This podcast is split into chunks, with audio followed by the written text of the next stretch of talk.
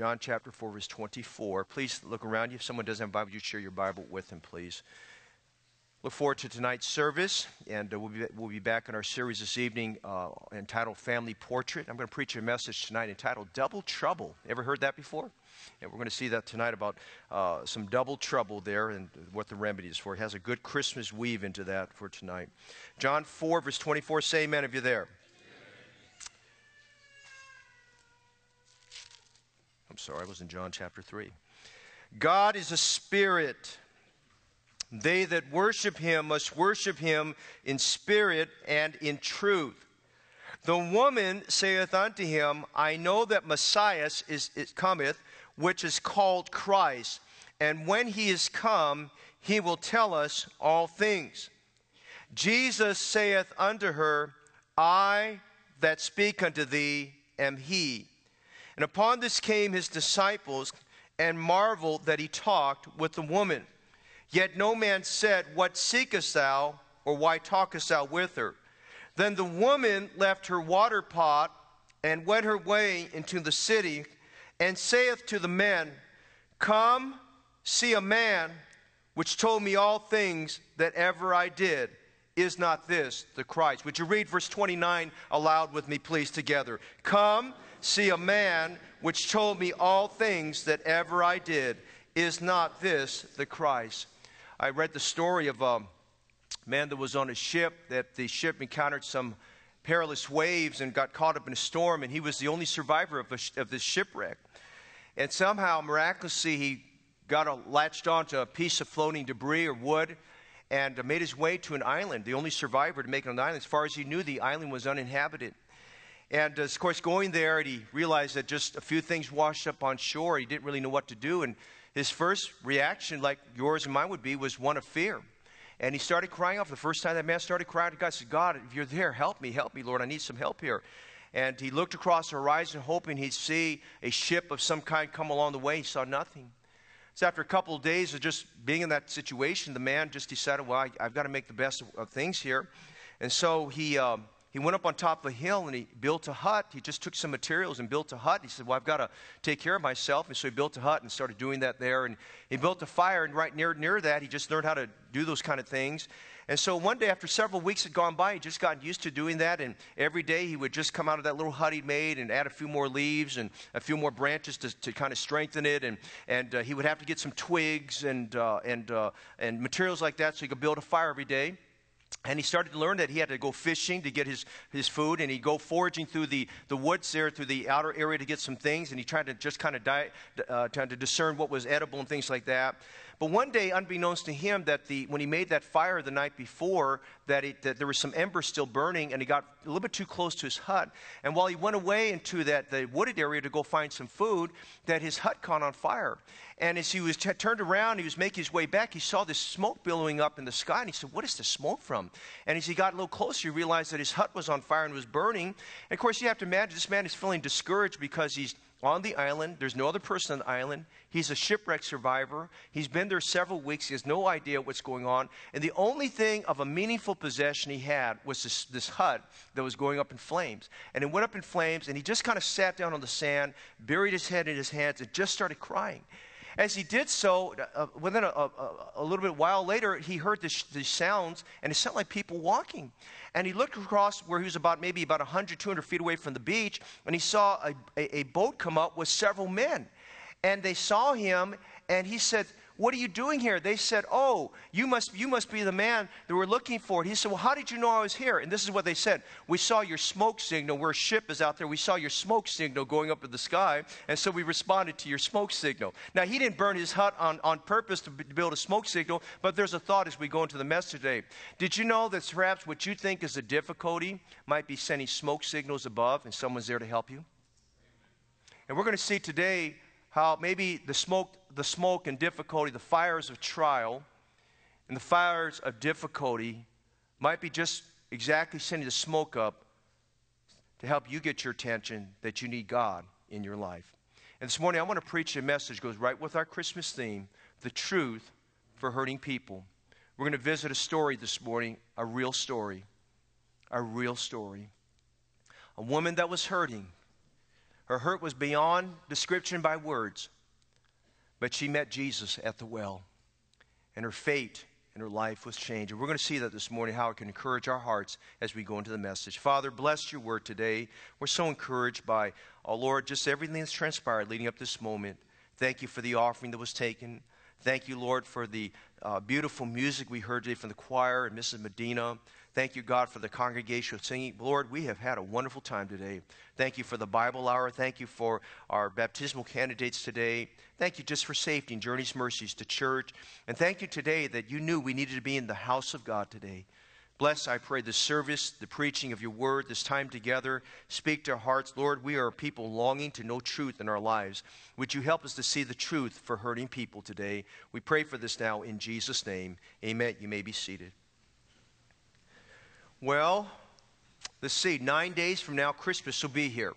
And uh, I'm not going to go with the theme, the 12 days of Christmas, but I will say this is going to be here pretty quickly. I just, uh, just was thinking, we were just in Thanksgiving, counting down the days, and now we're about nine days away. Christmas is family time, Christmas is singing time. Christmas is gift exchanging time. Christmas is eating time. I love that part. Amen. You know, Christmas is just a fun time that we get to have with one another. And uh, today we are in a passage of Scripture, though not necessarily dealing with Christmas, we will see the application of Jesus Christ in this story for us.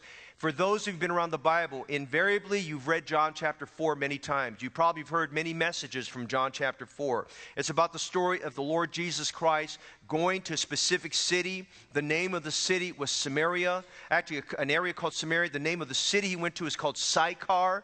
And that area, Sychar, which probably meant Shechem back in the Old Testament, was very prominent because the patriarch Jacob uh, had his flocks down there and he dug up a well and he deeded that well to his son Joseph, as we'll read here in this passage of Scripture. It was kind of the hub, the place of activity for all the people of Sychar. It was a wonderful place they went to. And we'll talk talk about wells and significance of wells in just a minute.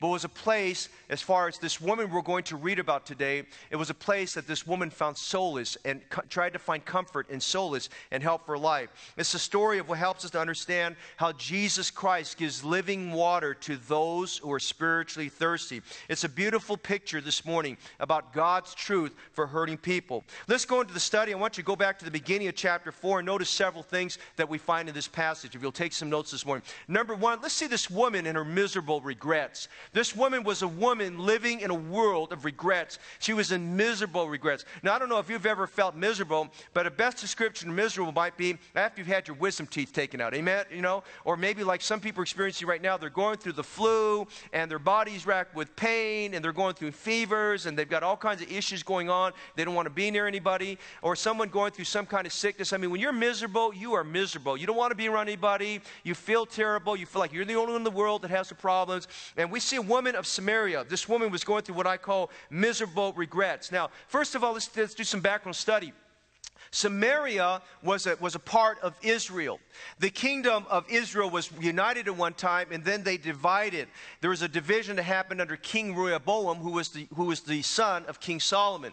And there was what they called the northern kingdom and they had the southern kingdom. The northern kingdom was called Samaria or, or excuse me, Israel, and the center of Israel was Samaria. The southern kingdom was Judah and their capital was Jerusalem. So it just a little bit to that background there. As, as Israel went about, we read about these kings that, well, these, uh, there were two separate sets of kings the kings over Israel and the kings over Judah. Well, the kings over Israel, we don't read about one good king. All of them were very, very, uh, they, they just had a lot of issues. They were sinful men. They were extremely idolatrous. They disobeyed God's laws. They did a lot of terrible things.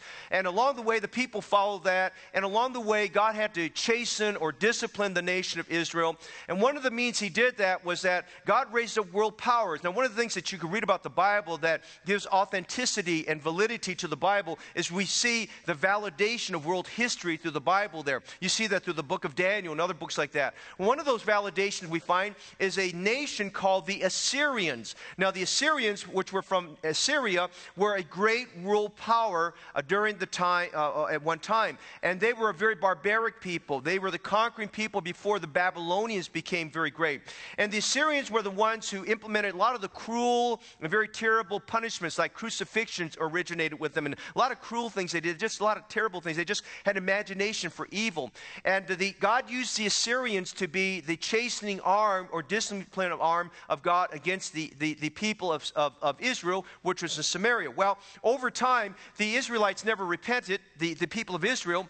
And so, uh, over time, the, the, the people of Israel, of, that, of the nation of the ten tribes, they were assimilated with the Assyrians. And through that assimilation, the, uh, the, there was an intermingling of marriage between the Assyrians and these people of Israel. And so they became known as Samaritans. So, as we get to John chapter 4 with that background, the people of Samaria and these people lived in Sychar, they were people that, were, if you would, they, were, they, they had a commingled culture, they had a commingled ethnicity. They were part Jew, they were part Assyrian. Well, as we look at the Samaritans, we have to understand the dynamic of the racial overtones in them. Racism is not nothing new. Racism has been around since sin came into this world. Racism is terrible. Racism is unbiblical. Racism is not looked upon favorably by God. And so we look at the situation, and the Jews, which were very stout and very proud of their of their race, they were very they, they were very racist and very very embittered against the Samaritans. The Jews had no dealings with the Samaritans, and Samaritans had no dealings with the Jews because they looked at the Samaritans and said, "Well, you're a half half breed people. We want nothing to do with you. And so there was just this tension there.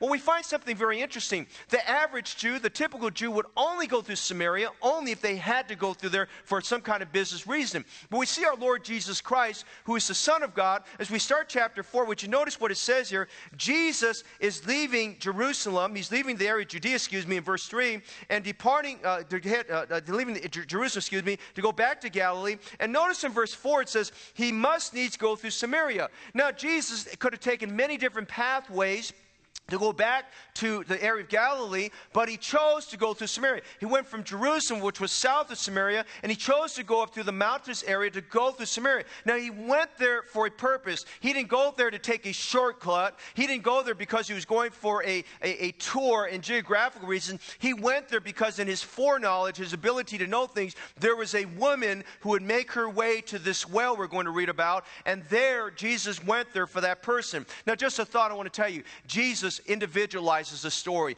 Jesus meets you and I at the place of our need. Jesus meets you and I exactly where we're at. Jesus knows what's going on in our life. Jesus knows what's going on in our hearts. Jesus knows when we're happy. He knows when we're hurt. He knows when we have plenty. He knows when we have pain. He knows when we have joy. He knows when we're in sorrow. He knows all those things. And unbeknownst to the disciples who are with him, and these are young men in training for the ministry, following the Lord Jesus Christ as they're following, he's leading them to understand the essence of ministry and that he purposely chose to go through Samaria, to go specifically to a city called Sychar to help this woman known, this is called the woman of Samaria here. Now we notice here as we get to chapter 4, this is a woman filled with regrets. In John chapter 4, we're going to see something about this woman's past. In John chapter 4, we're going to see something about this woman's people. In John chapter 4, we're going to see something about this woman's problems. And in John chapter 4, we're going to see something about the path this lady would take. And so notice several things about this woman's regrets. Why do you say, Brother Fogg, she was living in regrets? Why would you say she's a hurting person? Well, notice first of all, verses 5 through 7, here is a woman that is withdrawn. She felt isolated. She pulled away from things. I read a humorous story about a man that was diagnosed with a very contagious condition, and he went to see his doctor, and the doctor did a series of tests on him. And as they did so, they realized what he had. He said, Sir, we've got to put you in an isolation unit and we've got to get you away from everybody else. And we're going to feed you a diet of pancakes and pizza. And so the man was thinking, Well, you're going to isolate me. And so he asked the question. He said, Well, if you're going to feed me pancakes and pizza, will the pizza and pancakes help my condition? And the doctor said, No, but that's the only thing we could think of that we could slide under the door in your condition. Amen. You know? And, and I'm reminded today sometimes when we are hurting, we feel isolated and withdrawn from other people. We feel very very distant. This woman was isolated, she was withdrawn. Notice some things it tells us. In verse 4, Jesus came, must needs go through Samaria. Notice verse 5. Then cometh he to a city of Samaria, which is called Sychar, near to the parcel of ground that Jacob gave to his son Joseph. Now Jacob's well was there. Jesus, therefore, being wearied with his journey, sat on the well, and it was about the sixth hour. We see a couple things here. Number one, we see the location of where he purposed to go to in Sychar was Jacob's well. Now, Jacob's well was a very prominent spot. If you lived in Sychar, that was important to you. A well was where people went to draw their water for the day. Now, this was a prominent well. This was a very good well. Wells are fed by underground springs, and the more abundant the underground springs, the more abundant the water. This was a area where the well was bubbling over with water. It was a famous well. It was a well so famous that they, it was passed down in their heritage that Jacob had deeded that well to his son Joseph, and it passed down at that time to the Samaritans. Now, everyone would go to that well because that was a place of conversation, first thing in the morning or before the sun would set. And they would go there because that's where people would go to draw the water. Typically, the servants would go there to draw water, or the women would go there to draw water. And when they did so, they would carry a huge pitcher because they didn't want to go back again another time during the day. They'd go one time a day, they let down their containers, they fill up that container with water, then they uh, would put it back on their shoulder or their head, and they carried it the distance to walk all the way in. This well was very, very famous to those people. It was very important to them.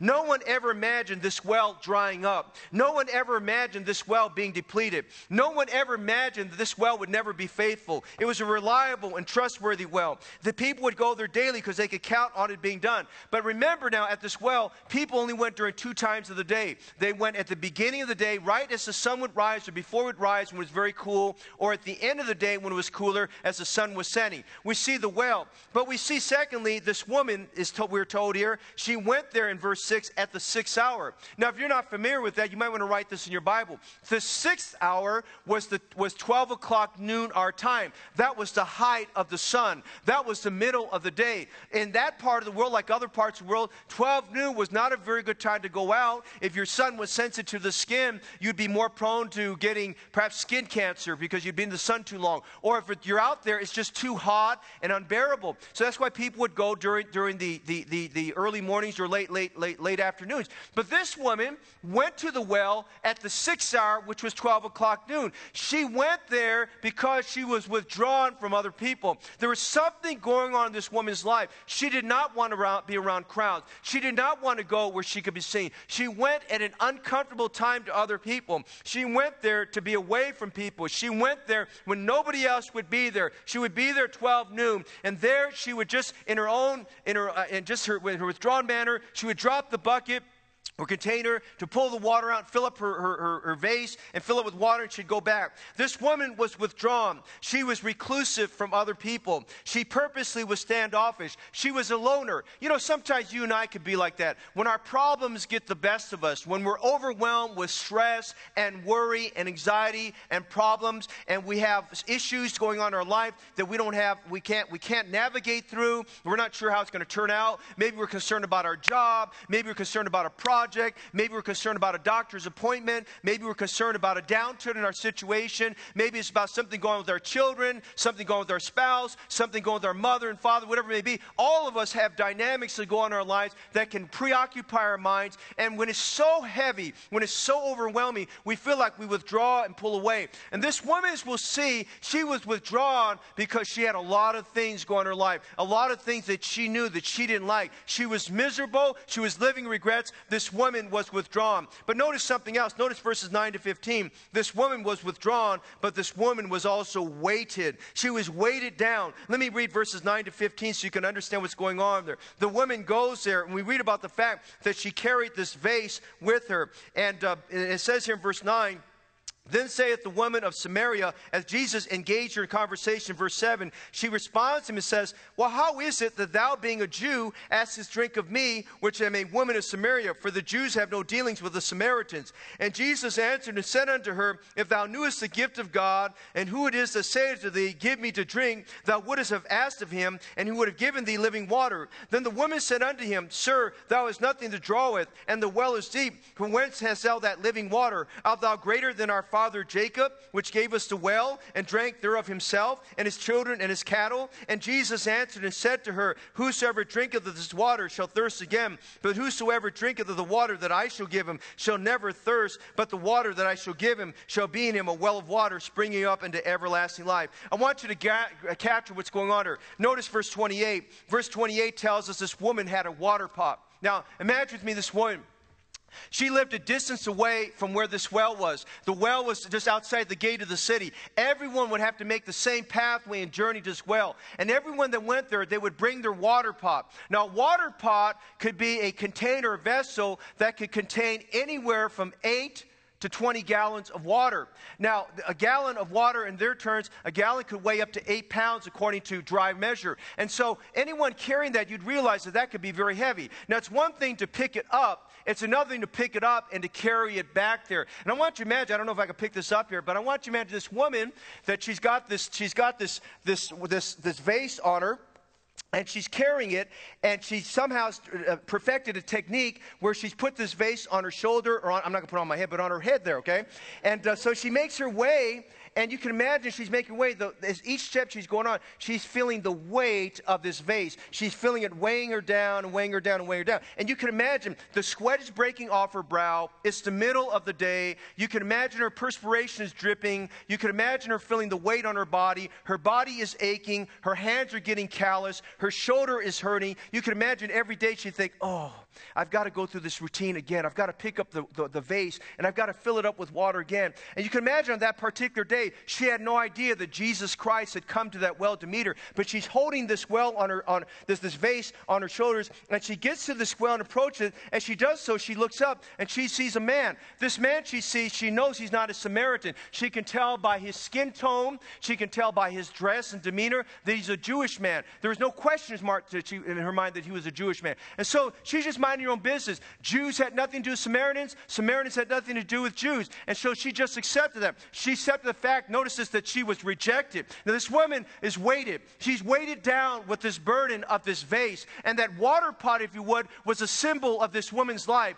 It was a symbol of the burdens that she carried the burdens of rejection, the burdens of being withdrawn, the burdens of being unloved, the burdens of, of not knowing what to do and where to go. And she's feeling just overwhelmingness about her life. She's weighted down. You know, burdens can be very difficult no matter who we are. Burdens will make us bend under its weight. Burdens will make us feel bitter about life. Burdens can be brutal, burdens can be unbearable. When you have a burden, it's unique to you. Your burden might feel great to you, but not feel great to me. I might not, eh, because I'm unaffected by it. And my burden I might have, you may not feel the same, but it feels unbearable to me. And whatever that burden is, it's like a heavy weight that we have on our shoulder and our life that's bearing down. Imagine the burden in her soul. Imagine the anxiety. Imagine, if you would, the sleepless nights. Imagine the insomnia. Imagine the worry. Imagine her wondering what's going on. It's on the burrow of her frown. You can notice on expression her face, you can notice that there's no smile on her and there's a sadness in her heart. You can imagine that lady went there. Here is a woman that's withdrawn from society, withdrawn from the city of Sychar. She didn't want to be with other people. Here is a woman feeling the weight of her burden and the burden of her problem. She's a woman very weighted down by the problems of life, of rejection, of being unloved, of making mistakes, of living in sin. This woman is withdrawn. This woman is weighted. But notice something else. As she engages in conversation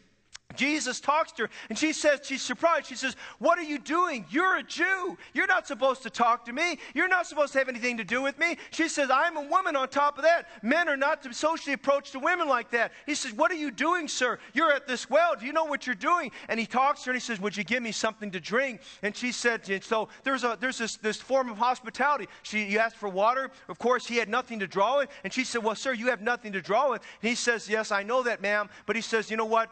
Give me some some water to drink. And then he makes these statements, if you go back to John chapter 4, that are wonderful statements. He said to her in verse 10, If thou knewest the gift of God and who it is that says to thee, Give me to drink, thou would have asked him, him and who had given thee living water. Now, Jesus in that verse is revealing to her his deity. He's revealing to her that he's someone special. He's letting her, giving her a cue that he's the Son of God, but she's not really getting it that moment of time. Now, Jesus knew all about what was in her heart. He knew this woman had great spiritual desires desires, but she didn't know how to get her spiritual desires met. And so he talks to her in verse 10 if you knew the gift of God, and that's why we're here this morning, God wants you to know the gift of God. He wants you to know there's a special gift that's specially wrapped up for you. It's a good gift, and it's a perfect gift. It's a gift that comes down from above, from our Father in heaven, who is who's filled with lights, and there's no variable, there's no shadow turning. He says, if you knew, if you just knew who I was, if you just knew what I could do for you, you would have said, Would you give me living water that I could drink of. And he introduced a thought to her that as we look at it, you and I would look at it and say, what does he mean by living water? Well, if you were, if you were familiar with the Old Testament, and she was, living water was associated with fountains. In Jeremiah chapter 2, God presents himself as the fountain of living waters. Living waters had the idea of this fountain or this well she was at because underneath everybody knew that when you dug a well and it was a good well and a successful well, that it was bubbling up, it was, it was being fed by these wonderful underground springs. It was a well that never would run dry. It was a well that would always give you sustaining water. It was a well that would be refreshing and resourceful. And you'd go there knowing, I've ran out of water from yesterday, but thank God I could come today to get new water. And so he comes, this woman, introducing an Old Testament thought that, that she hadn't heard for a long time. He says, If you just knew who I was, I can give you living water. And so you can imagine this woman who's feeling the burden, this weight of this vase on her shoulder. She's feeling it and she's about, she's bending over. She says, She's putting it down. If thou knewest the gift of God and who it is that speaketh to thee, I would give you living water. And so he's got her attention. But let's go on a little bit further. As she's speaking to him, she's asking him, Sir, has, you have nothing to draw with, and from whence hast thou that living water? Now he's got her, he's got her her, attention there because she wants to know hey, I know about that living water. God talked about that living water in Jeremiah. He talked about fountains in the book of Proverbs. And fountains, if you would, were synonymous and equated with wells. And wells were important for their economy. You and I take water for granted. We just go to the sink, we turn on the faucet, and there comes the water. Amen. You know, we just take that for granted. And our, our biggest worry is, is the water on? Did the water utility to turn the water on? But in those days, if you didn't have a well, you didn't have water. You had to wait till the rain came. And rain was seasonal. And so when you had a well, it was predictable that there you'd go and you'd get the water. And so this woman in her mind, she's thinking, well, I'm at the well and I'm getting some physical water, but what's this water this man's talking about? What's this water he's talking about? And Jesus said to her, he could tell, now he's got her attention, and he's dry, drawing out of her the fact that deep inside of her soul, she was thirsty. I don't know about you, but I, I try to be careful of being, staying hydrated during the day. And I, whether I feel thirsty or not, I try to make sure I drink a sufficient amount of water to stay hydrated. But when you're thirsty, you can't help but get water. Jesus is originating this woman's heart a deep, deep thirst. She's realizing deep down in her heart, because she's weighted down with her burdens, that she's thirsty. And so Jesus said to her, Whosoever drink of this water, he's pointing at the well. He's sitting on the well right there, and he's pointing to it. Whosoever drink of this water shall thirst again. And she's thinking, Wait, what are you talking about? She says, Of course we're going to thirst again. And he's trying to differentiate the physical from the spiritual. And then notice what he does here in verse 14. He says, But whosoever, it's an open invitation, drinketh of the water that I shall give him shall never thirst. Now he's got the attention off the well onto him. He's got the attention off physical water over into living water that Jesus Christ gives. Now watch what that does. Here's a woman standing there at that well, being asked to draw water to give to this man, but instead he turns that around and Jesus is talking about giving her water that will satisfy her deep longing inside. He's while looking in her face, she's, she's, just, she's just overloaded on her face face. Perspiration's coming down. There's a burrow on her brows. There's a, there's, a, there's a frown on her face. She has the weight of the world on her shoulders. She puts this face down. She says, I want to know about that living water. What's this living water that you're talking about? Well, notice this woman is wearied. Notice this woman, this woman is weighted. Notice this woman is withdrawn. She hasn't had a conversation like this maybe in weeks and days and months with anybody outside of her own home. And notice Jesus reveals that this woman is wicked. Notice what happens. We go a little bit further. And Jesus said to her in verse 16, Go call thy husband and come hither. So, Jesus, if you would, he would say, Okay, ma'am, you want to know about living water? Go get your husband. Tell your husband to come. Now, Jesus is working his way there. And I want you to understand, he wasn't being mean. He wasn't being cutting. He wasn't being undermining. But he wanted to help this woman to understand why she had this spiritual need and why she had these burdens and why she felt the weight of the world on her shoulders. He said, Go call thy husband. And this is what her response was. You can imagine she got a little bit tense um, Sir, I don't have a husband. She didn't want to talk about it. Sometimes when we go, uh, we tell people of the gospel, I will joke with them. I say, Now, do you believe you're a sinner? They say, Of course I'm a sinner. We've all sinned. I said, Would you like to talk about those sins? They say, Oh, no, we're not going down there. Amen. You know? And you know, nobody wants to talk about their sins. And this woman, she's realizing Jesus is speaking to her, and she's feeling extremely tense. And Jesus says to her, notice, if you would, verse, verse 6, 18. For thou hast had Oh, excuse me, go back to verse uh, 17. The woman answered, said, I have no husband. And Jesus said to her, Thou hast well said, I have no husband, for thou hast had five husbands. And he stops. You could hear a pin drop at that moment. He's now exposing to this woman the reason she's burdened down is because of sin in her life. You see, under Jewish law, under Jewish law, a divorce or remarriage at that time was considered adultery. And adultery was punishable by stoning. A person be put to death. And we don't have to read far between the lines to realize this woman had a lot of uh, immoral activity going on that led to her getting married. She had to get married. But here's the thing I want you to catch this morning she had five failed marriages. All of her relationships had failed her.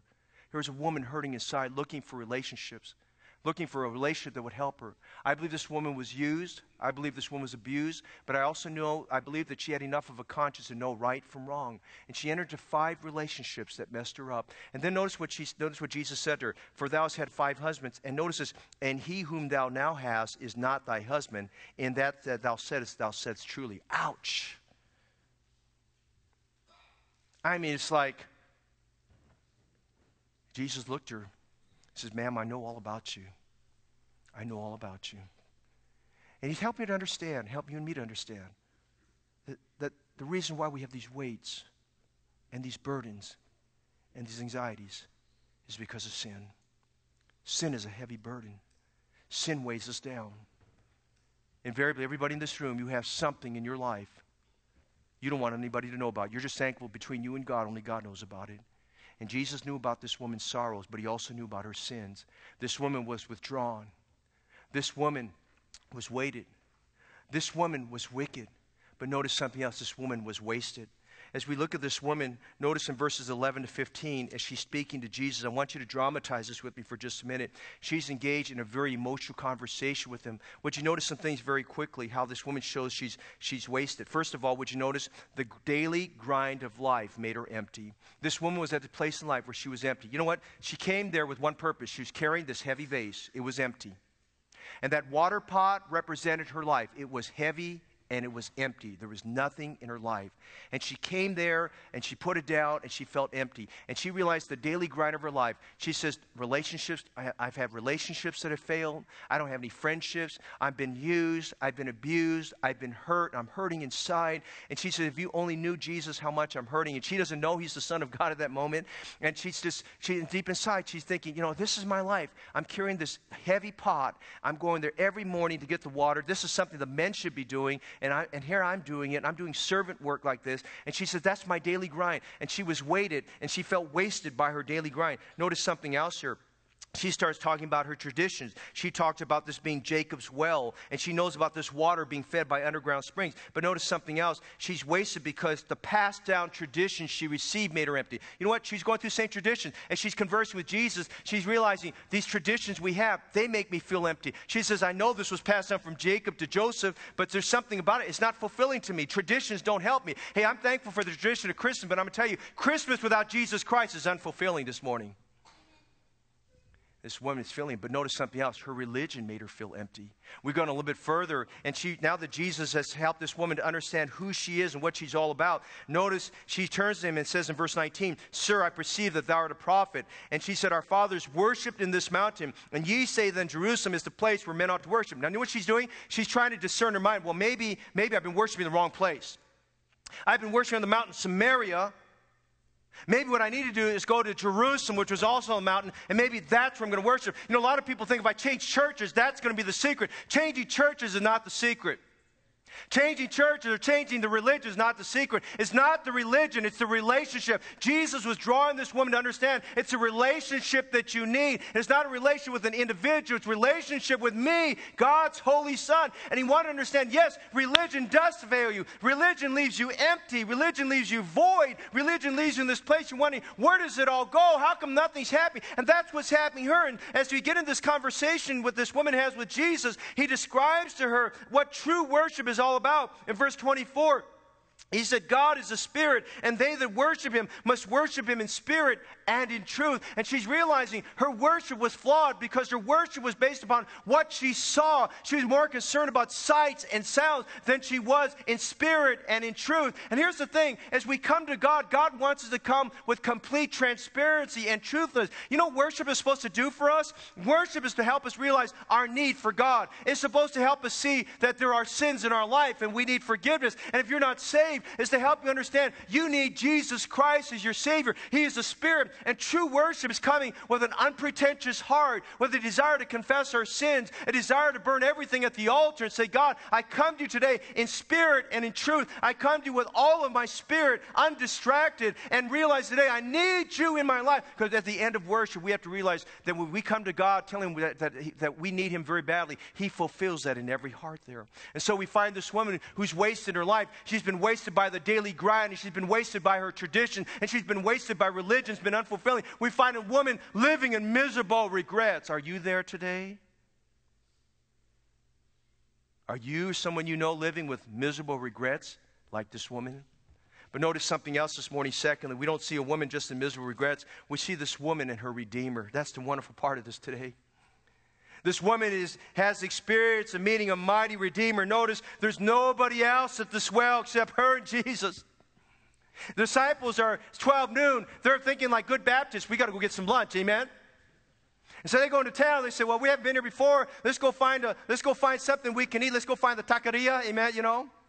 Let's go find a noodle restaurant somewhere, you know. Let's go find something we can find some food. They're, I mean, they're like good Baptists. They're thinking like you will in just about 30 minutes. Where are we going for lunch? Amen. And they're thinking about where we're going to go to for lunch, what we're going to do there. And they're gone. And, and it was kind of good they were gone because it gave Jesus undistracted time with this woman to talk to her about her, her need for the Savior. And so notice what happens as Jesus is speaking. I want you to see some things of how Jesus meets you and I at our point of need, our point of hurt, our point of sorrow, our point of suffering. First of all, notice Jesus is sympathetic to this woman. He doesn't yell at her, he doesn't rebuke her, he doesn't say things that puts her, eh, eh, you know, just making her feel extremely just like I'm nobody and I'm dirt and I'm worthless. No, Jesus comes to this woman with a very sympathetic heart. He doesn't push her away as others had done. He realized that her society had failed her, her gender as a woman had failed her, her status in life had failed her, but he doesn't push away. He takes her just the way she is. And listen, I want to tell you this morning it doesn't matter what your failures are, it doesn't matter what your situation is. Jesus takes you and me just the way we are today.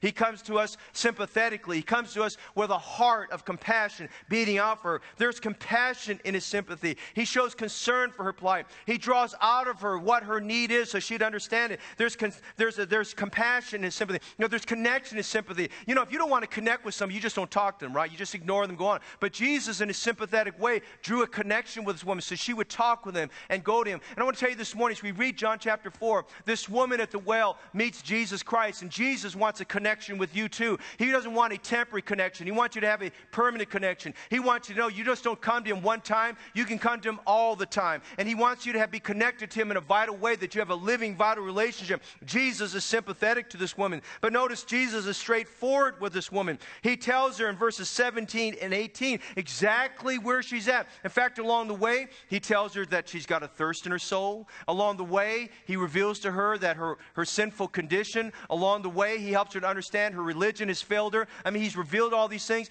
He's being very straight up with her. He's telling her, You've the wrong idea about worship. You've got the wrong idea about religion. You've got the wrong idea about all these things. You got, you, you, you've tried to cover up your sin. He says, You can't cover up your sin. He says, Ma'am, I'm going to be really straightforward with you. And he did it in such a loving way, but yet her heart was convicted. She felt a prick in her heart that she was not living right for God. You see, the Bible tells in Romans 3.23, For all have sinned and come short of the glory of God. And what that's telling us is that Jesus Christ is the glory of God. The glory of God is his holiness, it's his perfection. And because we're sinners, we all come short of that. We're never going to meet the benchmark of God's holiness. And so, no matter what we do in the way of good works, we never can do enough good works. And as I've said many times before, God never gives us credit for our good works. Our good works will not satisfy our need because we all have sinned and come short of that glory. So, there's got to be a way in which how do we get up to being meeting the benchmark? How do we get to the place where we meet the glory?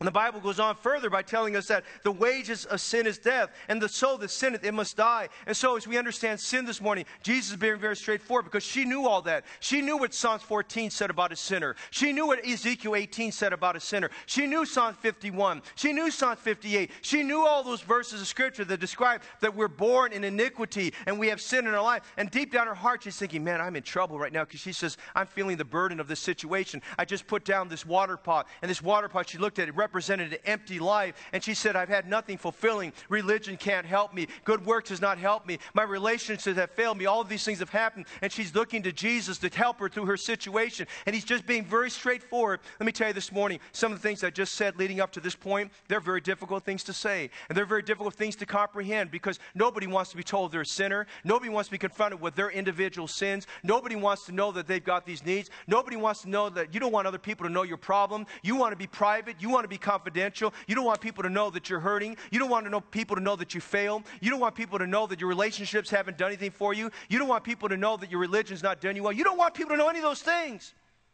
But Jesus drew all that out of her. He got it out of her. He was being very straightforward. And I'm just telling you this morning, Jesus has to be straightforward with us for so as to understand our need for Him. And so we see a Jesus who's sympathetic and a Jesus who's straightforward. But I like this part. We see Jesus who will be her Savior. Jesus comes this woman for one reason. He didn't come to give her a pat on the back, He didn't come to give her a motivational speech. Jesus didn't come to make her feel like she could go home and things go well. She needed a Savior, she needed to be saved. And Jesus draws her into, into a discussion. Notice, if you would, first of all, go back to verses 11 to 16. First of all, Jesus uses an illustration that was colorful. He uses an illustration, you can understand. He talks to her as they stand at that well about living water.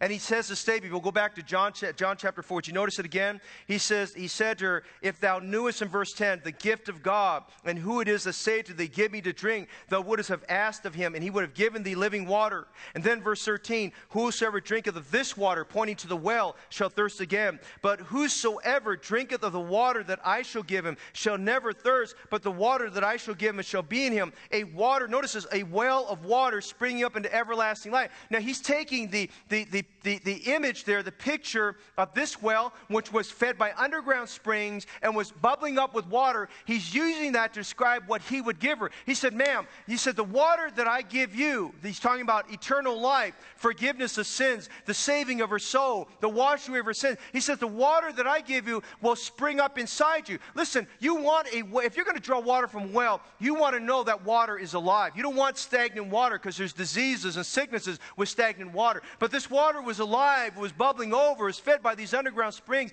And he says, when you believe on me as, my, as your Savior, when you accept the fact that you're a sinner that needs to be saved, inside of you, I will create inside of you a well of water springing up into life eternal. He says, ma'am, can you understand what's going to happen up? You're going to be bubbling inside. You're going to be, you're going to be just excited inside that something wonderful has happened to you. Look at it again. He says, that the water that I shall give him shall be in him a well of water springing up into everlasting life. He said, ma'am, more than you need right now than just relief from the burden.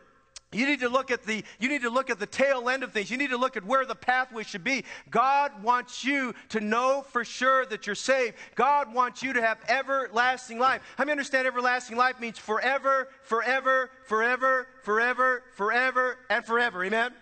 That's everlasting life. It means forever, forever, forever, and forever. It's unending. It will never end. Now, you read a book, the best part of the book, after you've read 700 pages, is the end. Amen? You know, when you get to the end there, or if you get to a place like you want to know what's going on. But you know what's good about the Christian life? It's forever and forever and forever and forever and forever. Why? Because Jesus lives in you. And because Jesus lives in you, He creates better than a Jacob's well that's fed by underground springs. He creates in you and me a well of water springing up into everlasting life. It's alive, it's fluid, it's unending, it'll never stop. He creates it as a satisfying life and a wonderful life. So he uses this illustration, and she's thinking, remember now, she hasn't filled her water pot. Her water pot is sitting there, and it's now gone from 12 to probably 1 o'clock, and it's even hotter that moment, and perspiration is coming down her face, and the burdens of life are gripping her soul, and she's feeling a lot of tension because Jesus has revealed to her what she didn't want anybody to know. I've had five husbands, and the one I'm living with right now else, not my husband.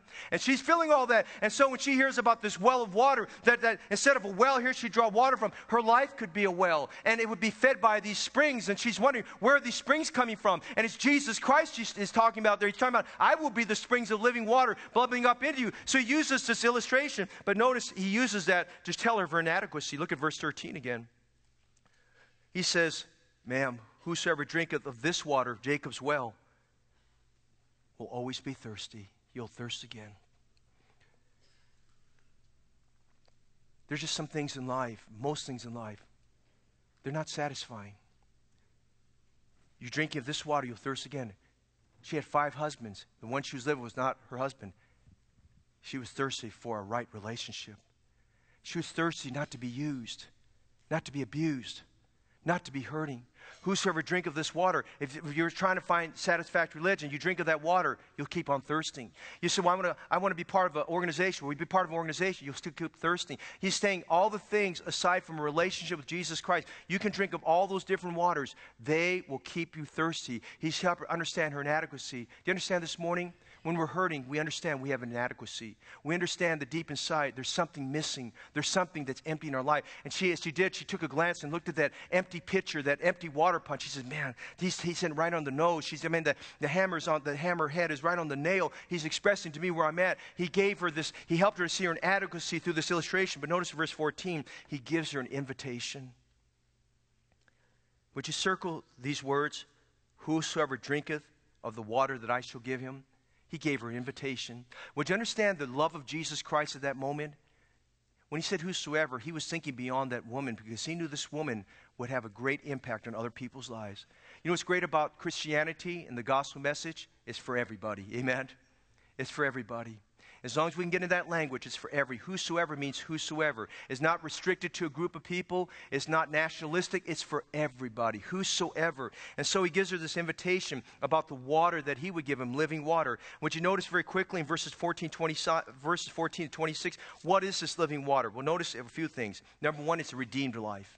It's a life that's redeemed. It's a life that's, that's, that's been saved. It's come to Jesus Christ and got their sins washed under his blood. He said, A well of water springing up into everlasting life. You have to take it. You have to receive it by faith. You have to accept it. He's not going to force it on you, it's not going to pour out of heaven upon you. You must accept it by faith. It's a redeemed life. A redeemed life begins when by faith we take Jesus Christ as Savior. But notice a, this invitation revealed to her a reconciled life. When he did so, her sins would be forgiven forever. Reconciliation reconciliation means when there's something wrong between me and another person, reconciliation means we make everything right. We're on a good accord. And Jesus said, oh, I'm going to reconcile you. He said he would redeem her. But notice something else as he talked about this invitation. He talked about a refreshing life. Notice he said, You shall never thirst again. He says, You know what? You're not going to thirst again. You're not going to want those things that don't satisfy because you'll find a relationship with me, Jesus Christ, is fully satisfying. You can imagine as this woman looked at her water pot that was empty, she'd say, Man, I've been doing this for all my life. I've been coming here as a little girl with this pot pot and I'm filling it with water and I despise carrying that burden and being like this. And he says, and there's something what Jesus was saying that was appealing to her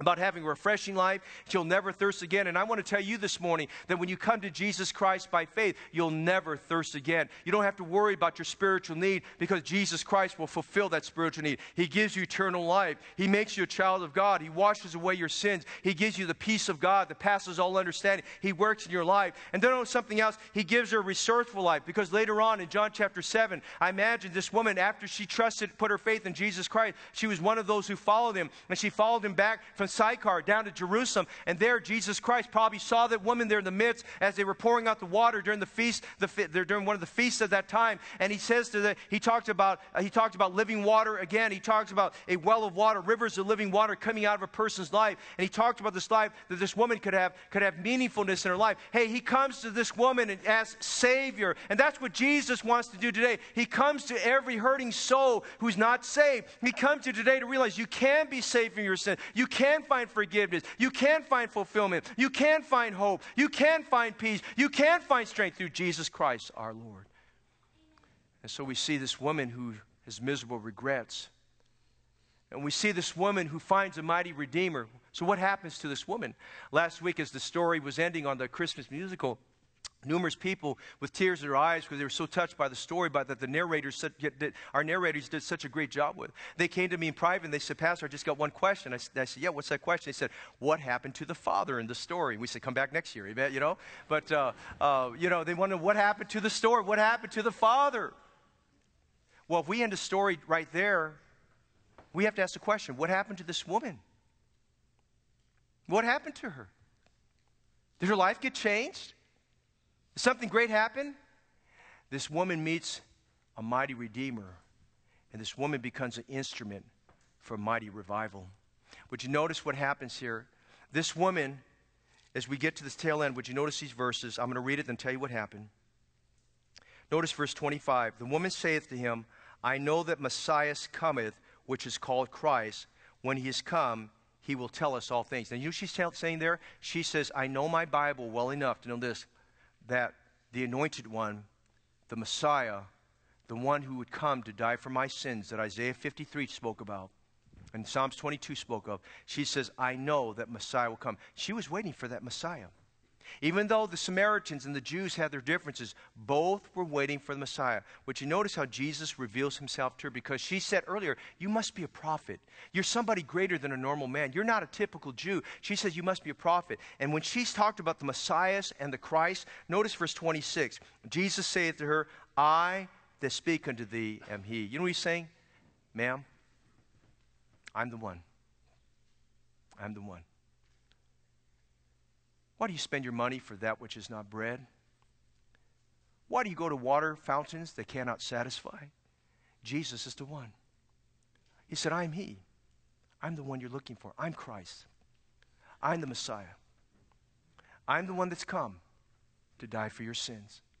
I'm the one that's come to give you a redeemed life, a satisfying life. And that woman, notice between verses 26 and 27, he says that to her the disciples now come on the scene. They're just walking back. They're coming back with their In N Out burgers. Amen. You know, they're coming back with their lunch. And they're here in verse 27 and they see Jesus talking to this woman. It's just, you know, he's putting, he's putting the, the on this discussion because in her heart, I, I, believe at that moment in verse 27, I believe she's praying the prayer of faith and asking Jesus Christ in her heart to save her, okay? And they're coming in, and they didn't want to disturb him. They're wondering, okay, now what's going on here? The master's talking to the Samaritan woman. We're not supposed to talk with Samaritans, and she's talking with them. What's going on here? Just, is what, what, and they were learning ministry. They're learning that the gospel's for everybody, amen? And watch what happens in verse 27, 28. The woman then left her water pot and went her way into the city and saith to the men, Come, see a man which told me all things that ever I did. Is not this the Christ? Would you imagine the story? She's put the water pot down. She knows that she's talking to Christ, the Savior of the world.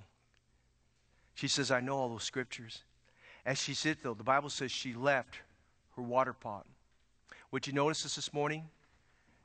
What she did with that water pot tells us that woman got saved, that she got converted. Because number one, there was a parting in her life. Everyone needs a parting. And that parting was revealed through this. She had to realize that there were unfulfilled dreams, unfulfilled life, everything about that water pot. She left her water pot. You know, when you get saved, you're going to leave, you, leave those sinful things behind. You leave the past behind. Can I tell you something today? When you get Jesus Christ as your Savior, you'll still have scars, but leave the water pot behind. Leave that, that container that's filled with your burdens and your problems, leave it behind and realize you've got something to live for. We've got to part with our old ways. You see, when you get Jesus Christ your Savior, you know what you're telling people? If any man be in Christ, he is a new creature. Old things are passed away. Behold, all things are become new. You're a new person. She realized she, she, that her life was revolving around this empty water pot. And she says, You know what? I don't need that water pot. But she's so excited about her life, she parts with a water pot. And notice there's a purpose. This woman runs into the city. And what's she doing there? You know what's going on in her mind? What Jesus did for me. There's a lot of people that I've hurt and have hurt me. I got to go tell them what Jesus did for me because they need, they, they need that same Jesus in their life. Look again at verse 28 and 29. It says, The woman then left her water pot, and she went her way into the city, and she saith to the men. Notice she went to the men. What men? The men that hurt her, the men that abused her, all the men of that city that took advantage of that woman, all those men that knew about her sinful past. It was a discussion among the men. She didn't want to form, she didn't want to have fellowship with women because the women would ostracize her, but the men knew about her. And so she went to the men, and she said, Hey, I got to tell you something. Come, come over here. I want you to meet somebody. Come with me. I've got something great I want to show you. I got something great I want you to see. Come with me. Hey, come see a man. I want you to meet a man. Listen, you're going to, and this, you have to understand this. She's telling them to come meet a Jew.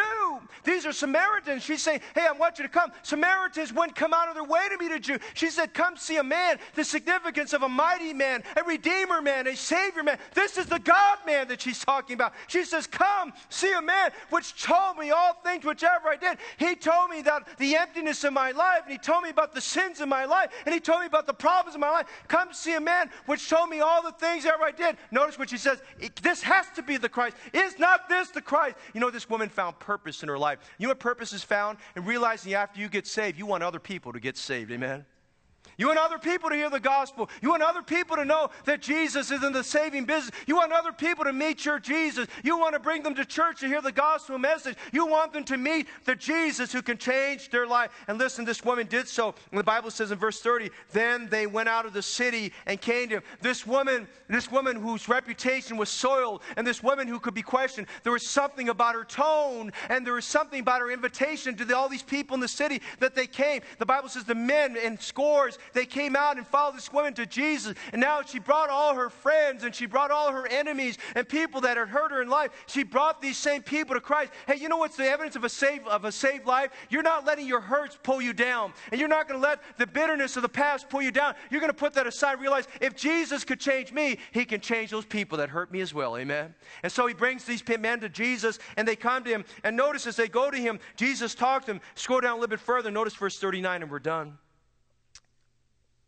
And many of the Samaritans of that city believed on him for the saying of the woman which testified, he, testified, he told me all that ever I did. And this woman meets this mighty Redeemer, Jesus Christ, and she becomes the instrument, the catalyst for great moving revival in her city. You see, this city did nothing with Jews, but Jesus broke the racial barrier. And Jesus showed them the religion was empty. And Jesus showed them the traditions were empty. And Jesus helped them understand Christianity is about a relationship, a relationship with God's Son, Jesus Christ. And all these men who were terrible men, they were worse than her because of what they did to her. The Bible says they believed on him as well.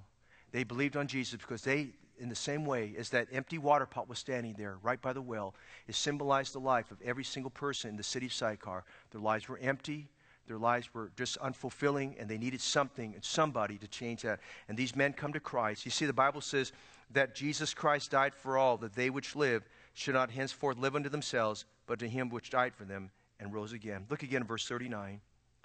Many of those Samaritans believed on Jesus for the saying of that woman. Then notice verse 40. So when the Samaritans were come unto him, they besought him that he would tarry with them, and he abode there two more days. Now watch what happens. Jesus is at the wall, well of, well of uh, Jacob.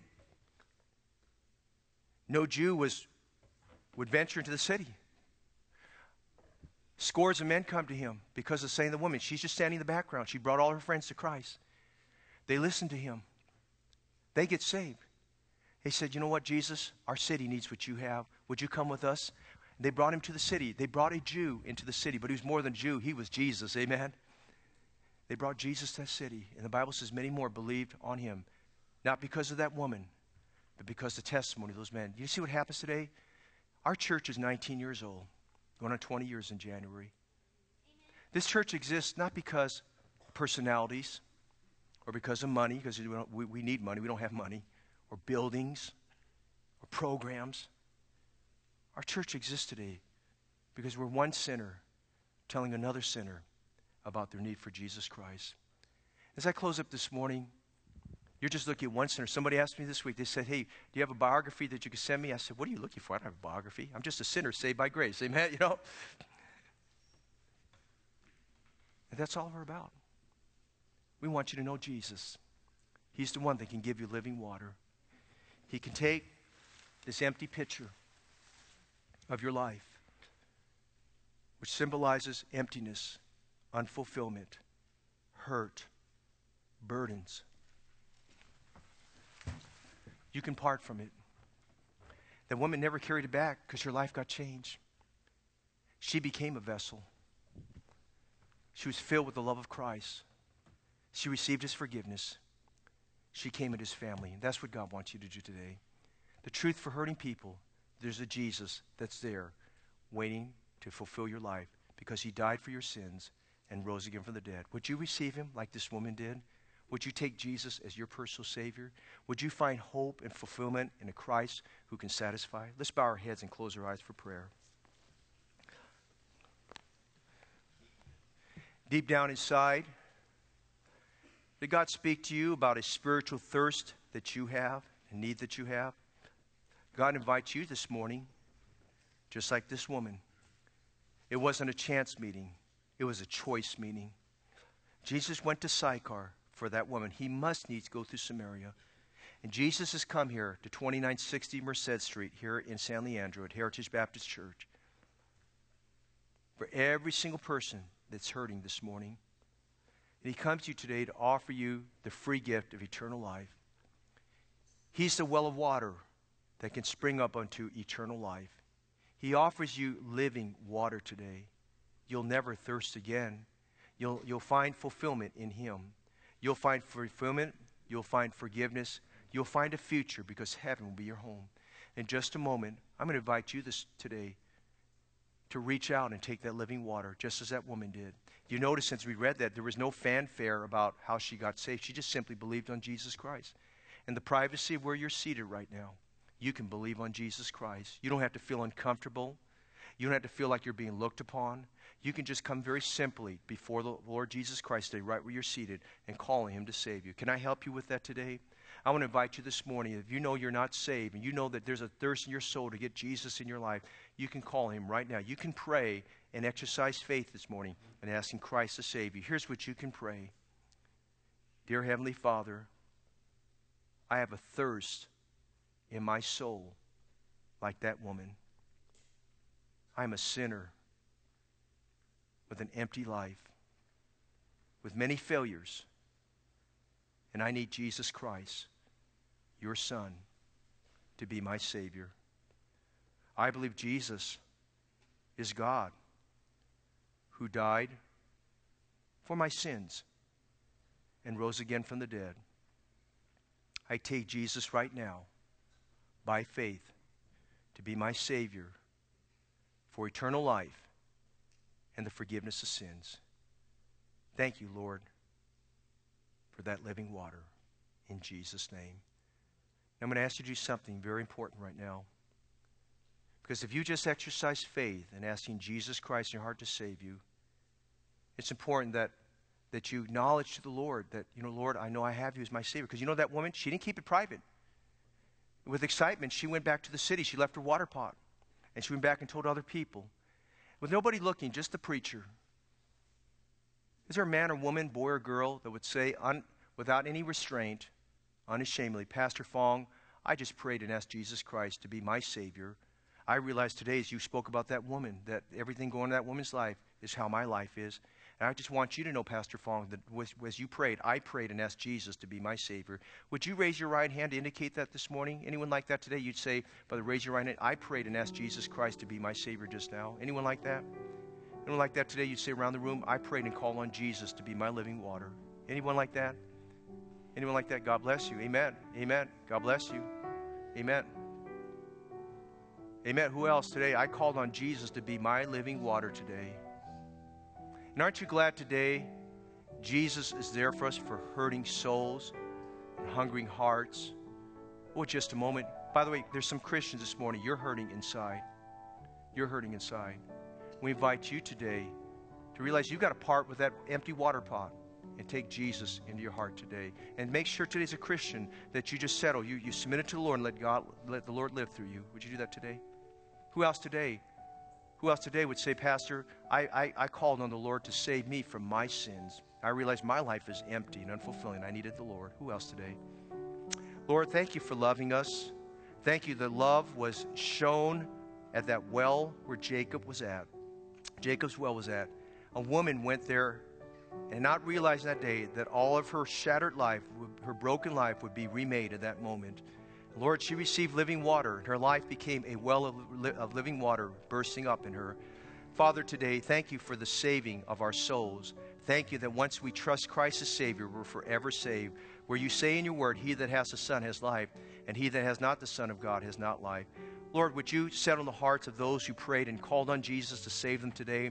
Give them that same peace and assurance that this woman at the well had. And Father, help us to find purpose in our lives for you. Help everyone today who's got a hurt that they'd find solace and comfort and perfect peace through our Lord Jesus. We pray for that now, Lord, in Jesus' name. Let's stand. We're going to have an invitation hymn. I just invite you, if you haven't called on the Lord to save you, you come and you want to acknowledge this morning, like that woman did, that you trusted Christ, you come today. We'd like to take you by their hand and let you know that we're, we're excited for you today. Would you do that today? Who else today? Who else today? Christian, you're hurting? Hurting aside? There needs to be some parting. Leave that old water pot behind. And go back and tell somebody, come see a man which showed me all the things ever I did. Is not this the Christ? He gives living water. He redeems us. He refreshes us. We become a resource. Living water bursts alive in our hearts. Come today.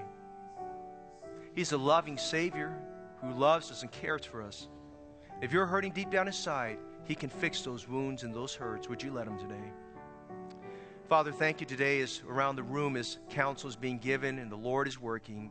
We pray, Father God, that the peace of God that passes understanding would work in our hearts and minds. Be glorified in all that's transpired this morning. Father, I pray that you'll help us in going from this service to give glory to God. We praise you today for the story and what it means to us. Dismiss us in a moment with your blessings. We pray for this in Jesus' name. Amen. Well, thank you for being here this morning, and folks are being counseled with and encouraged right now. I hope you'll pray for them. But thank you for being here this morning, and we, we trust that you just would just see that today that this woman, this is a real, real life scenario, what God can do in your hearts and mind. Uh, I'm going to invite you back to our evening service tonight. It's going to be a great service this evening as we uh, continue our study on family portrait. And I'll remind the church family about next Sunday, the 23rd, is uh, the second of our 1K challenge for our special offering we're taking up for the building next door. And I want to really encourage you to come ready to give and participate for this Christmas offering. And then uh, we're looking forward to next Sunday, Sunday morning being a wonderful Christmas service. And, Christmas, and then Sunday night next week, we're going to have a few more Christmas hymns and things we're going to do, but it'll be a wonderful, wonderful.